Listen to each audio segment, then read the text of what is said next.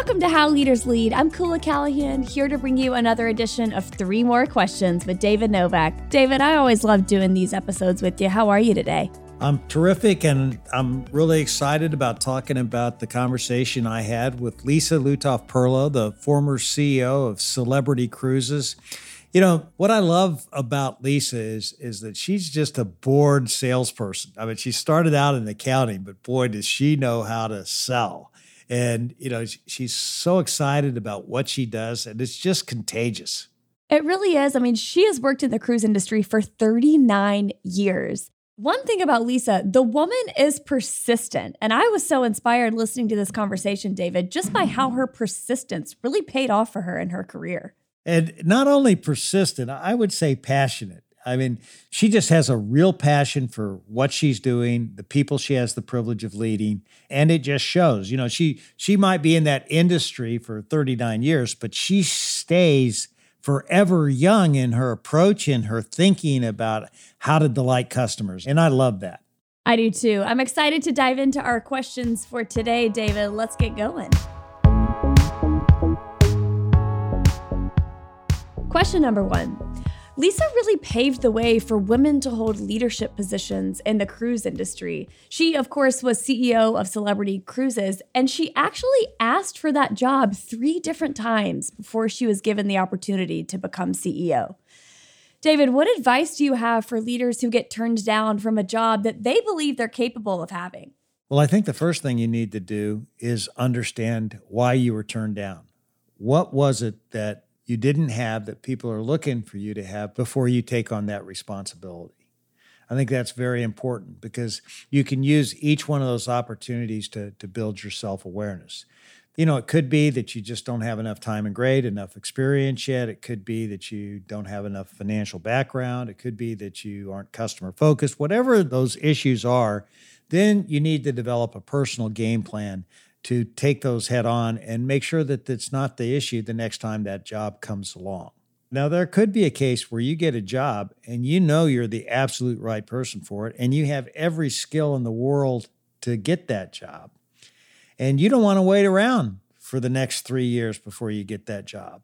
And I think that's the time when you start looking outside to see if there's another opportunity because your growth has been stopped and you know that you're capable of a lot more and you're convinced you have the skills that you need to do more. But the first thing, again, Koula, is understand why uh, you're being turned down. Use it as an opportunity to get better. And if you decide to stay in the company, do what Lisa did. Don't hang around and and be all sad and down and walk around and be moping because you didn't get the job. No, stay positive. Keep getting better. And the next time you're going to have a heck of a lot better opportunity to get that job. And that's what Lisa did. She took the high ground. She didn't wallow in self-pity. She said, "I'm going to get better and I'm ultimately get that job and I'm not going to give up. And I think that kind of persistence with that kind of attitude really, really pays off. You know, you can have persistence, but if you have a bad attitude and you got a cynical perspective about why you didn't get something, I guarantee you it's a formula for making sure that you don't get it the next time, too. Question number two in the interview, you ask Lisa how she thinks about the customer experience. And I really loved her answer. She says that sometimes your customers don't always know what they want. So you've really got to be somewhat futuristic in your thinking and understanding where the customer is going. David, how should leaders keep track of where their customers are going? Well, first of all, I think you need to talk to customers directly. You know, ask them you know what's working what's not working how they feel about your brand how they feel about other brands in the category. But i think there's nothing like going and getting it straight from the horse's mouth. And so i always spend a lot of time talking with customers. And then i think it's important to really gauge what your competitors are doing to satisfy customers. So, you know, there would be times where I would take my team and all we would do is go into our competitors' uh, restaurants and sit down with their customers and ask them the same kind of questions And that always gave us some really terrific insight. And then we we did formal research to understand how, you know, customers are thinking. And the one that I've talked about before, which I love the most, is a problem detection study. People are not very good at telling you what they want, but they're very good at complaining. And so, if you can get people to tell you what all the problems are in the category and find out what the most important problem is that occurs most frequently, then you know what to work on to really make customers happy. Now, you learn all of this stuff. And one of the things that Lisa said, which I think was really key, is sometimes customers really don't know what they want. And that's where you got to really put yourself in a customer's shoes and then ask yourself, hey, I might be satisfied right now, but you know what? What would really delight me? You know, how could I really provide a surprise? How could I really create a smile for a customer where they go, wow, I wish I would have thought of that? But I think if you ideate around the things that you know you're hearing from your customers, then those delightful ideas will have a lot more relevance and really help you take your, your brand experience to the next level. The other thing I would say is as a leader, you should think about your customer experience from beginning to end. You know, what's the first point of contact you have with your customers? And what's the last point of contact you have with your customers? How do you make that whole experience pleasant and delightful and exceed their expectations throughout? And then what I think you should do when you think about the total experience, then put process and discipline around making that experience happen. You know, like your training. Companies spend zillions of dollars on training every year, and they train people on how to give their customers an ordinary experience. Why don't you train people on how to do things that will make it an extraordinary experience?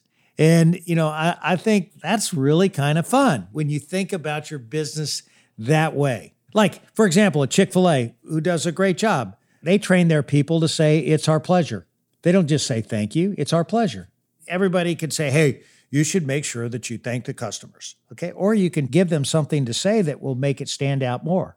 And that's what I think Chick fil A does. And I think that's very powerful. David, one of my favorite exercises is to map out the customer journey, like you said, from the first point of contact they have with your brand all the way through the last. And you really do find these moments that can make a difference with your customer. I mean, like you said, the Chick fil A employee saying, My pleasure. If you're an online company, your confirmation email that you send someone when they purchase a product, it could just be, you know, the stock email that says, Thanks so much for registering. Here's your confirmation number. Or you could add a little personality to it and really make the customer feel valued and cared for, even in your communication. So I think it's so fun to pinpoint those moments that most brands overlook. But if you're the one who really takes the time to think about how you can surprise and delight your customers in instances where they wouldn't suspect it, I think that really does make you stand out. Absolutely, Koula. Question number three Lisa led one of the most epic initiatives that I've ever heard of in the cruise industry. In 2020, Celebrity Cruises celebrated International Women's Day with a female captain of the ship and a 100% female leadership team for the first time ever. And I just think that that is the coolest thing. David, in your opinion, what type of leadership skills does it take to pull something like that off? And what can leaders take away from Lisa's accomplishment? Well, the first thing is you got to know what you want and you got to know why. And then you got to really believe that it can happen. And then you got to get your team involved. And the best way to get your team involved is to say, hey, this is why I think this is a big idea. And then you got to pose the big question, which is, how might we do it? What do we need to do to really pull this off? In Lisa's case, she thought that this could be something that could happen two or three years out. Her team got really excited and said, We could do it right now. All we have to do is look around and other ships and other leaders. We, we can create a ship that's totally run by women by Women's International Day. She had no idea when she posed the question that it could happen so fast. But the big thing is, is that she's very passionate about gender equality. And that passion now has been carried forward through everything that that she does and she stays on it like a dog on a bone because of her tenacity and that persistence that we talked about. But that's how you get it done. It really is a fun exercise too if you've never done it with your team to sit down and just imagine the best possible outcome for a product or the best possible result you could get and then just reverse engineer it and think like you said what's the people capabilities that we need? What's our strategy? But if you can think it and get your team to believe that it can be done figuring out the details isn't always that complicated. Like you said lisa thought it would take 3 years and then she found out in 2 weeks they could staff an entire ship with all women.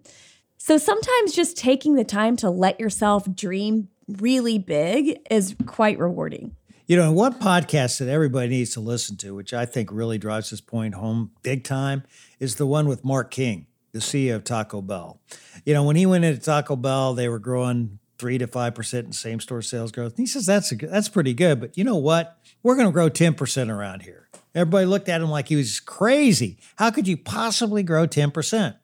But then everybody started thinking about what it would be required to grow 10%. And guess what? They came up with new product innovations, they came up with employee ideas, they came up with team member ideas, they came up with all kinds of initiatives that helped them get on an incredible run and make them one of the fastest growing concepts in the restaurant industry.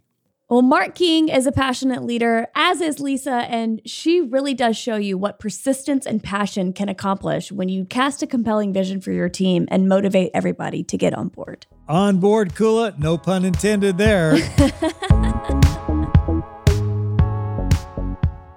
Thanks, everybody, for tuning in to another episode of How Leaders Lead.